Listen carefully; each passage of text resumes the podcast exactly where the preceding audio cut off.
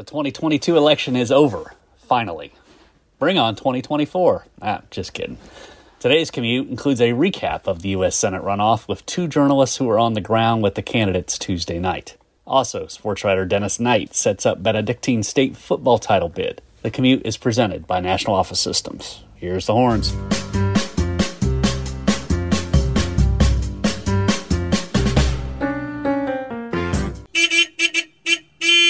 Hello, Savannah, from all of us here at savannahnow.com. This is the Commute Podcast, and I am your host, Adam Van Brimmer, opinion columnist and a deputy editor at Savannah Morning News. I'm joined on today's episode by journalists Will Peebles and Abe Kenmore, who covered Tuesday's U.S. Senate runoff election and attended the candidate watch parties.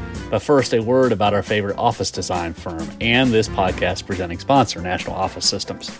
We here at the Savannah Morning News are getting really excited about our much anticipated office move.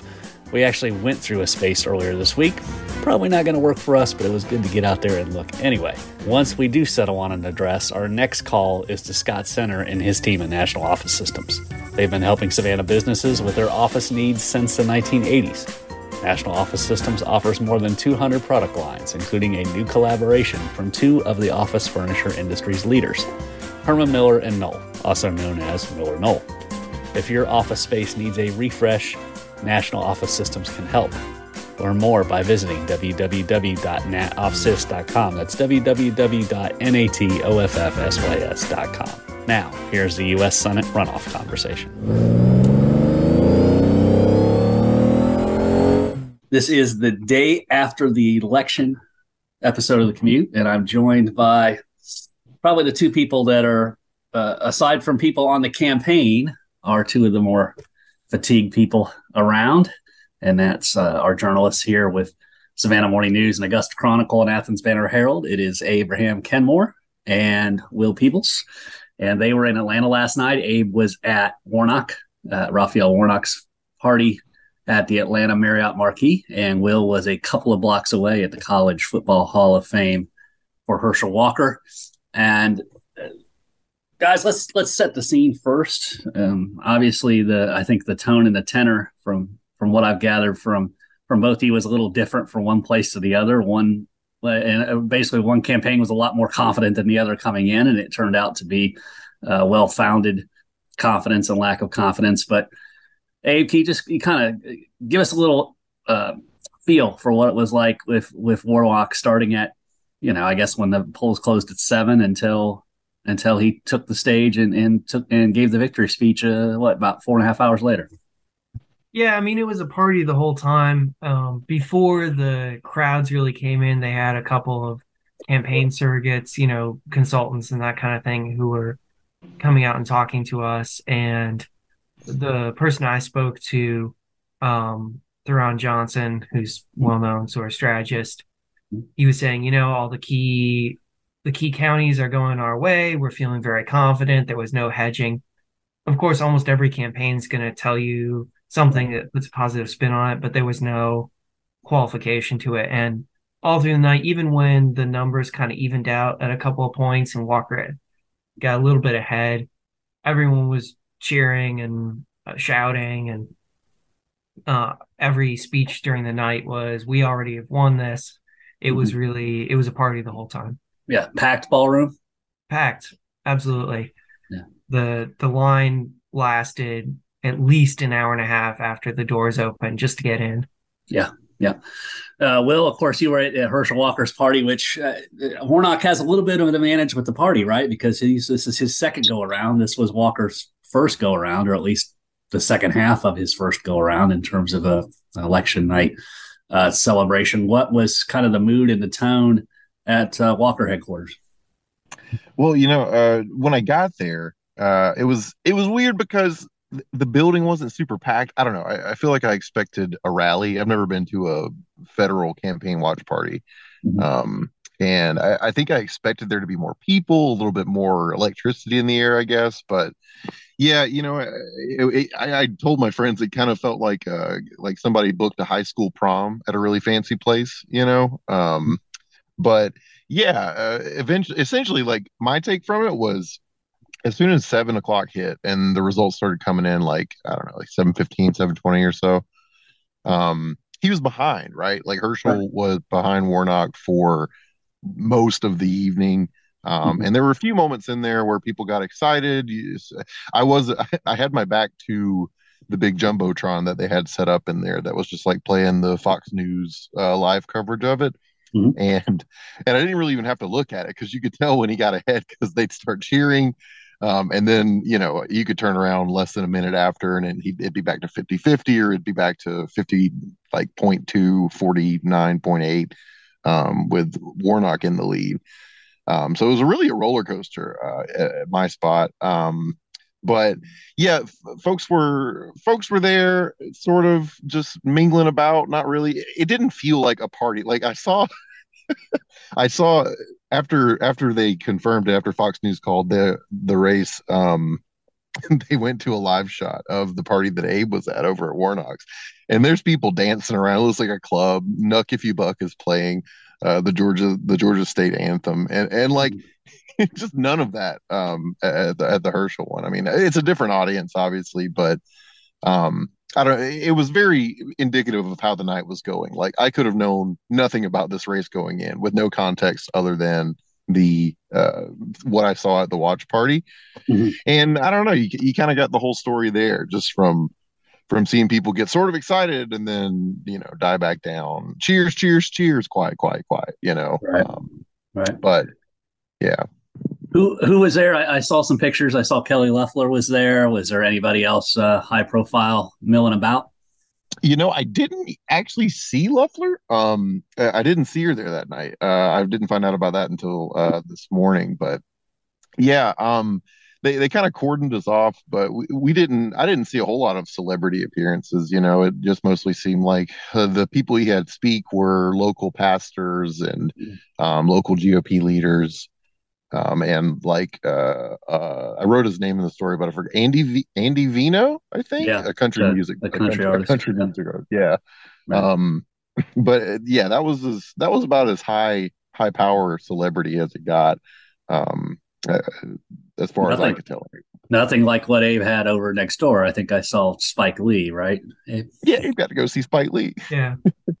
Yeah, we had Spike Lee and Andre Dickens, the Atlanta mayor. Those were kind of the two high profile ones. There were a couple other folks, a labor leader from uh, CWA, another sort of smaller city mayor. Mm-hmm. Um, one thing I did notice is we also didn't have any real federal elected Democrats that, mm-hmm. at least that spoke publicly. They could have been in the crowd and I missed them, but like Nikema Williams, who's head of the state party and that kind of thing. Yeah. no, no Jon, Jon Ossoff, no? No, Ossoff didn't speak. He may very well have been there, uh, but he, um, Dickens was kind of the highest ranking elected Democrat to speak, other than Warnock himself. Right. Now, Will and, and Abe both, well, Will mentioned it and Abe alluded to it. It was a bit of a roller coaster night just as the votes came in. Obviously, the early votes were the first to post, and early voting uh, was going toward the Democrats. So Warnock had a, a big lead. And then, as all the rural counties, which count faster because they have fewer uh, voters. Once those started to coming, you saw Walker hold pretty close to even. The final tally was about 95,000 uh, vote edge for, for Warnock as DeKalb and Fulton and Chatham and some of the other uh, Gwinnett, uh, Cobb, some of the larger counties that came in at the end kind of really cushioned uh, Warnock's lead. But as you were in the in the event and you saw that just it just kind of bouncing back and forth, and it seemed like it was on a razor's edge. I could tell you from sitting where I was sitting and being able to look and see what percentage of vote was in from which places, I kind of had a feeling most of the night that, that Warnock was going to have the edge. But in the room, did you guys get the sense that everybody felt like this was going to come right down to the wire, right down to 11 or 12 o'clock at night before anybody knew who was going to win? I think there was more of that feeling among the press corps. Uh, at one point, the guy sitting next to me showed me that, uh, according to the official Secretary of State's results, Walker was up by I think 117 votes. Yeah, you know, yeah. like halfway through the count, it was wild. But mm-hmm. honestly, everyone there, like I say, everyone was talking about we've already won this. Everyone was cheering. I can't even tell what they were cheering about half the time. They had a big old CNN screen up there, mm. but um, yeah, I, I, everyone seemed pretty confident the entire time, even when the results went up and down. Yeah. Well, did uh, did everybody think they were pulling the upset at, at some point? Yeah, the phrase that got tossed around at the Herschel watch party was "It's going to be a long night, folks." Yeah. you know, like just expecting it to really come down to the wire, be like a, a, a midnight call or even later. Honestly, uh, folks were like, they they said, "Sorry, we don't have any coffee." at one point. Um, but yeah, no, uh, the I think that I think what I saw, and this is something that I have to do a lot, is kind of just like separate the the journalism knowledge from myself a little bit and be like, okay, what would I be thinking if I hadn't been covering politics as closely as I have for as long as I have? Right. Um, and and and, the, and honestly, the answer at one point, a guy um, he had a bikers for Trump vest on. I, I, went up to him afterwards and tried to get his name, but he didn't. He didn't give it to me because I think he was a little uh, antagonistic towards the media. Maybe that's not the right word, but um, he like came up to us when Herschel took that lead, that the little short lead on Fox News, and it went up to like fifty point one percent or whatever. Um, and he was like, "Turn your cameras back on. Turn your cameras back on. He's winning." And you know, it was like right after uh, most of the TV crews had just done a live hit.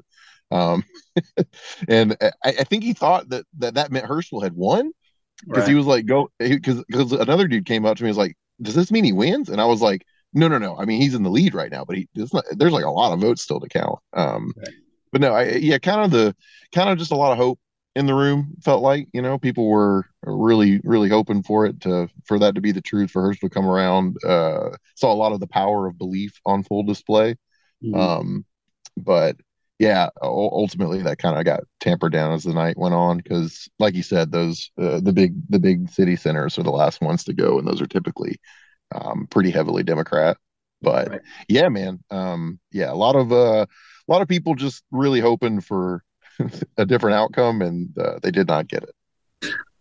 We're going to unpack uh, kind of the results a lot here in the coming days, but just in, in a little bit of a, a, snapshot, I think we've looked at it since last night, and it's pretty obvious that there are a ton of counties, uh, triple digits. There's 159 counties in Georgia, more than 100. Uh, Warnock outperformed his uh, vote count from the general election, which is is pretty amazing when you consider the runoff. The turnout is usually pretty depressed, especially with this one where the incentive to go and vote for a lot of people, which was uh, majority control of the Senate, was no longer in play when you both saw the the turnout numbers and then learned that Warnock was was performing so well, what what where did you instantly go without you know digging too deeply into the data? Was it hey he really connected, or hey people were really alienated with Walker, or what have you, uh, or some com- some combination of it? Go ahead, Abe. Yeah, I mean, I think it is a combination. I think Warnock is a particularly strong candidate in Georgia. Um, I, you know, I've been following a little bit, but I also was reading like um, Greg Bluestein at the AJC's deep dive. Uh, he's he was following the blow by blow of the campaign a lot more closely than than we were, mm-hmm. and he pointed out all the ways in which it was just a really strong campaign, raised the most money I think of any candidate in the Senate. Um, he had all kinds of organizations coming to Georgia and knocking on doors and just kept up a kind of light bipartisan message of you know we're going back to Georgia to get things done for Georgia, right? So Warnock is a particularly strong candidate. Walker was a really um notably weak candidate, right? Yeah, waiting they, for the next shoe to drop kind of candidate. Yeah, right. And and a couple more did. I think there was another allegation of um, domestic abuse that surfaced during the runoff. Some more information about the one of the two abortions he allegedly paid for. So I think it was it was both of those things. And and again, you know, reading some of the analysis, I don't think it was a particularly strong campaign. Mm. I don't think um, the campaign was able, you know, to have sort of really high powered campaigners and sort of consistent strategy and that kind of thing. Pretty much stopped talking to the press in the last couple of weeks. Right. Which is not usually a good sign. Yeah. So yeah. I, th- I think it was both. Yeah, and and Will obviously as rehearsal kind of backed up, it came at the same time when Brian Kemp was stepping up in support of him, at least to a certain extent. What was what was your kind of take about the, the way the campaigns worked?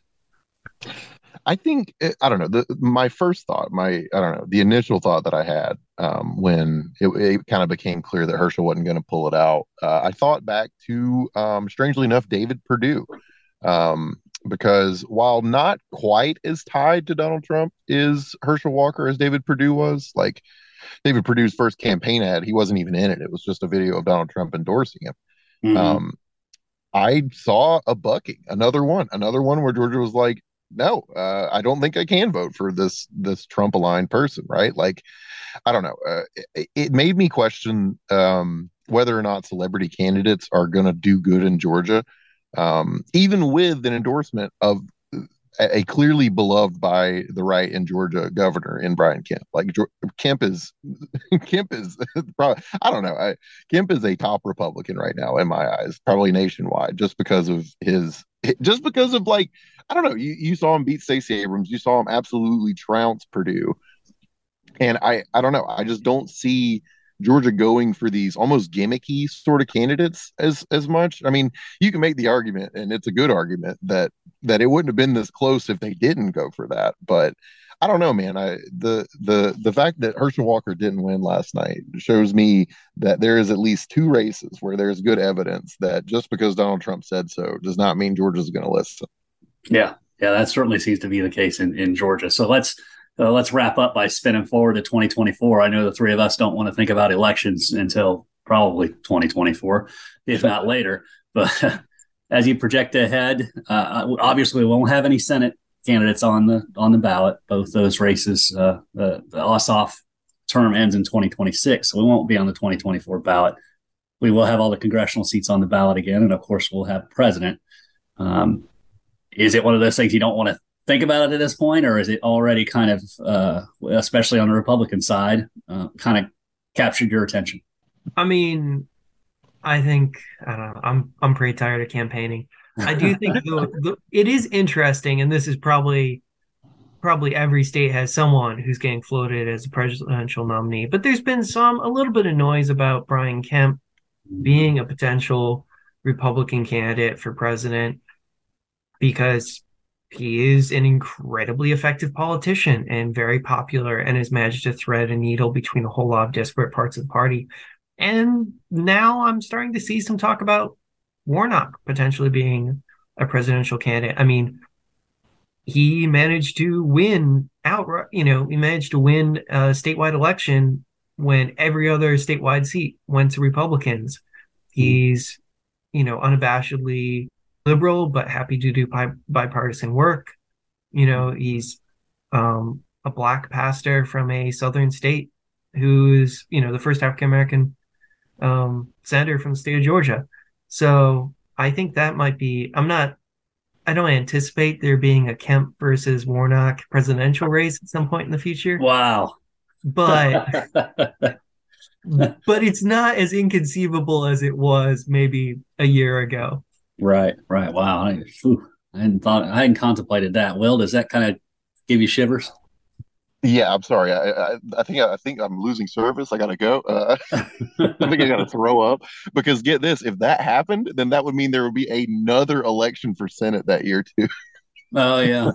yeah. and eh, okay, all right. Let me because because I've heard the same thing about Kemp, and I'll be honest, man, it it's not a bad pitch for the GOP. I ain't gonna lie to you. Mm-hmm. Um, but uh, here's the thing about that. This is my this was my thought about it. I don't think Kemp. I don't know. I think Kemp could be talked into it, but he's also the governor of Georgia. Like I, I think that's what he wants to be. Um, maybe there's maybe there's a, a far-reaching federal thing down the line that he's going to do, but I don't know because if it's in 24, he'd have to drop the governorship, right, um, to run. Um, and uh, I, he wouldn't have to step down, but yeah, you're right. It would it would certainly disrupt uh, oh, disrupt his governing duties. He wouldn't have to step down. He would, not have, he would not have to step down. No, but Sheesh. I'm with you. I think I think Kemp 2028 is is much more likely.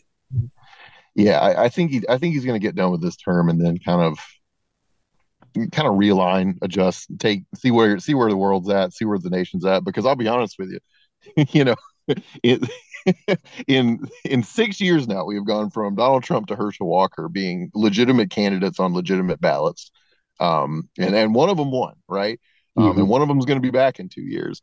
mm. uh, at least for the primary. We don't know how that's going to go, but right. oh, oh man, I didn't even think about Warnock. That's a hmm. good point, Abe. I will say, I will say, I've heard a lot more interest from the sort of you know Politico type, you know, uh, commentary at, uh, about those races than I think I've seen any indication from either sure person themselves that they're actually interested in running for yeah. running for president. Hey, uh, and, and I do feel like those rumors right now are exacerbated just because Georgia has such a spotlight on it. But God, yeah. if it's two candidates from Georgia, oh my God, I might be looking a, for a career change, dude. I don't think my heart could handle that. yeah, it's a it's a prisoner of the moment kind of moment. And, and speaking of which, did any since November the eighth, since what about eleven thirty on, on on November the eighth, we haven't heard. I haven't heard anything from Stacey Abrams. Was there any talk at either party that you were about about Stacey Abrams and what her future might be? I didn't hear anything. No. Oh, wow. Even at the Democrats. Very interesting. Well, thank you both for your hard work. And uh, we will we will hopefully not have to talk any national politics for let's let's give it at least a year and we'll see what happens. But thanks uh, so much for taking the time to join me on the commute today. Thanks for having me. Thanks, Adam. Thanks one more time to Will and Abe.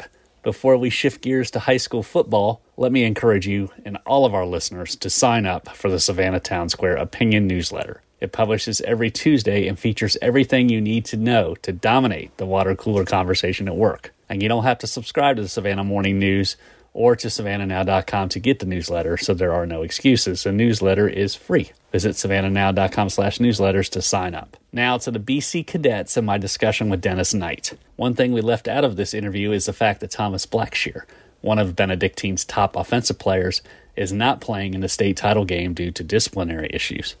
Here is everything else you need to know with D Knight. Joined on the commute for the second week in a row by sports writer Dennis Knight, who covers prep uh, prep sports for us, including high school football this time of year. And of course, last week Dennis was in to talk about Benedictine's semifinal matchup, and uh, he had a little assist from from the dog that was chasing squirrels in his backyard. He assures me that he's either taking care of all the squirrels or taking care of the dog for today's today's interview. And of course, BC did win last week, and they go and they play Cedartown in uh, the the stadium formerly known as Turner Field. It is now Dennis. You can fill me in. It's Georgia State's football stadium. What's it called? It's called Center Parc Stadium. Center Parc Stadium. Three thirty on Friday. Of course, it'll be televised on GPB. And we'll oh yes, thank you for reminding me that. I got to put that in my story. put that in your story, and and then of course the, the I'm sure there'll be a radio broadcast as there usually is when it comes. Yeah, to- ESPN Radio will be up there with uh with Kevin and Kevin and Christian on the call. Good. So here they are. They're ready. They're going for the repeat. Uh, I know that they have been in this spot before. Um, if, if you had to, let's just start. Let's let's just get right to it. Do you, do you think they do you think they're going to repeat? Oh uh, yeah, no, I do. Um, the, they had two losses on the season. Uh, one of them was to Ware County down there in a driving rainstorm. They lost fourteen to ten at Ware County. Mm-hmm. And the Gators are playing for the Class 5A state championship oh, this weekend. There you go. They're undefeated. And the other loss was to Columbus of Miami, which is in the highest classification in Florida. And Columbus is playing for a state title, hmm. also, mm. I believe, undefeated, or they might have one loss. Right. But those losses, uh, you know, that's what Coach Britt's been trying to do is prepare his team by having this rugged non-region schedule and I think he's done it once again. Yeah, and those games were really early early in the season, right? So they were still kind of finding their way with some of the new players. Yeah, I believe they were uh, two and two. Those were in the first four weeks of the season. Tell us about Cedartown. Uh, obviously, they're undefeated. I think they're they're the at least by the polls the number one team in that classification. Correct? Yeah, they are. They are fourteen and zero oh on the season. Um, they're averaging 40 points a game and allowing only nine points. Mm. Uh, they run the wing T mm. and they average uh, 315 yards rushing per game. And I think maybe 90 yards or 70 yards passing per game. So they're really run heavy. Uh, they got this kid, Harlem Diamond. He leads a team with 12 over 1,200 yards rushing and 21 touchdowns, and he's also the top receiver with 18 catches for 400 yards and eight scores. Wow. They got it.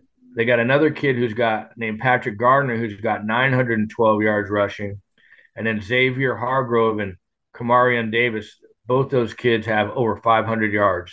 So they're going to be a run heavy team in this wing T. But uh, Benedictine has faced a team like that in the first round of the playoffs, Whitewater. Mm-hmm. And Whitewater, I think it was the first quarter, they, uh, well, in that game, it was tied 14 14 at the half before BC just pulled away to win it. I think it was 34 14. Mm-hmm. But Whitewater really controlled uh, the tempo in that first quarter. I think they ran like 25 plays to five for BC.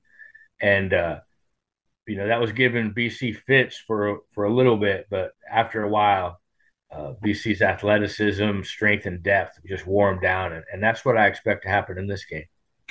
When we talked last week, you talked a lot about that defense and being what you uh, really thought was uh, had become the strength of this team, and especially the front seven stopping the run something that they have shown a penchant for doing all year long? Oh yeah, they've been great. They're uh, in this last game they gave up 21 points, but 14 of those were were scored uh, off the second team in the fourth quarter. Hmm. Um, they got Cole Simeon and Jeremiah Thomas up front, along with Elijah Alexander. The, those guys up front are really strong. And then uh, their linebacker unit has been great with Wilkes Albert, Third Scroggins, Jonathan Hardy, a transfer from St. John Bosco in Southern California, along with Bryce Baker. Now, Bryce Baker is a question mark here. He hurt him hurt his ankle in the first quarter against Troup last week and left the game. Uh, they were real worried that it was a high ankle sprain. It turned out to be uh, a bone bruise on the ankle, which is something you can come back from quicker. Uh, they were hoping to get him back at practice today. He was wearing a boot uh, when I went out to practice on Monday. But they're hoping to get him back.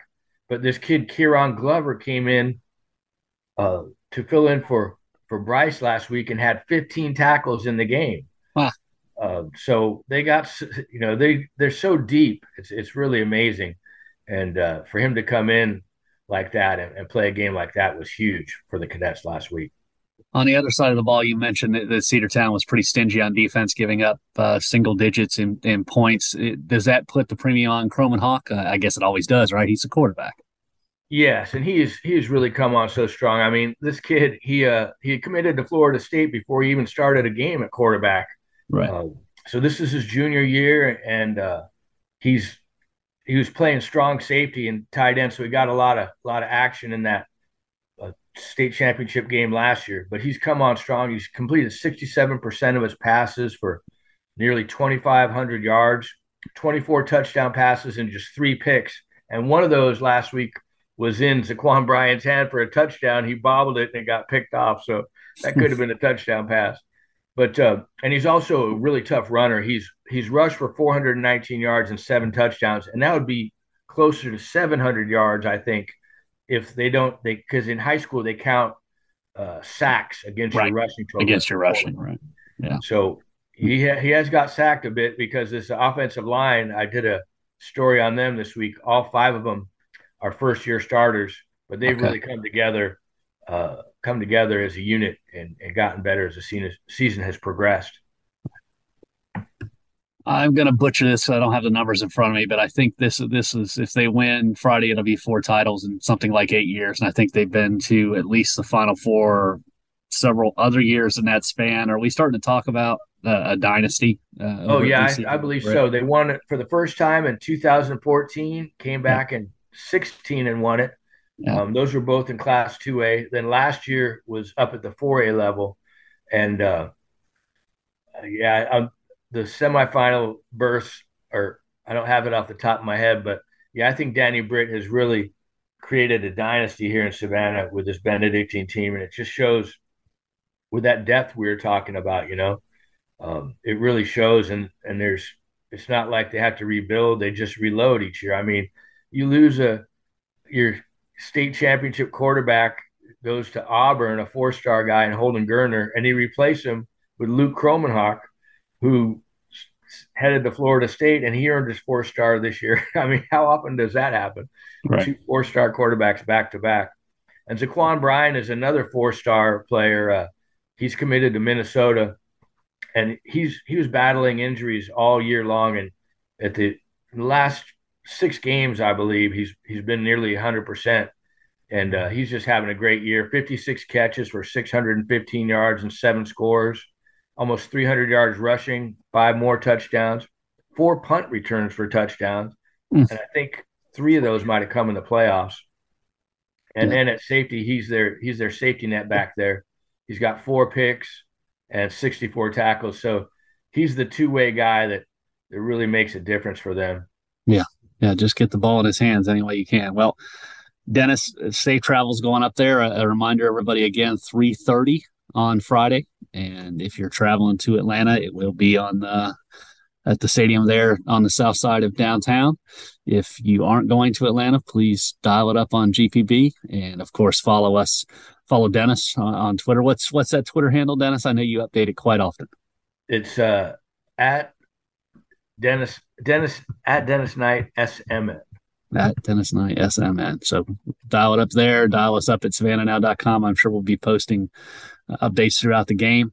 And uh, I guess we'll we'll go ahead and say, or I'll say, I'll say, go Cadets, and we'll see how it plays out on Friday. Dennis, thanks so much for taking the time to to talk to us once again about high school football. All right, thanks for having me, Adam. That's all for this edition of the Commute Podcast. Thanks one last time to our presenting sponsor, National Office Systems.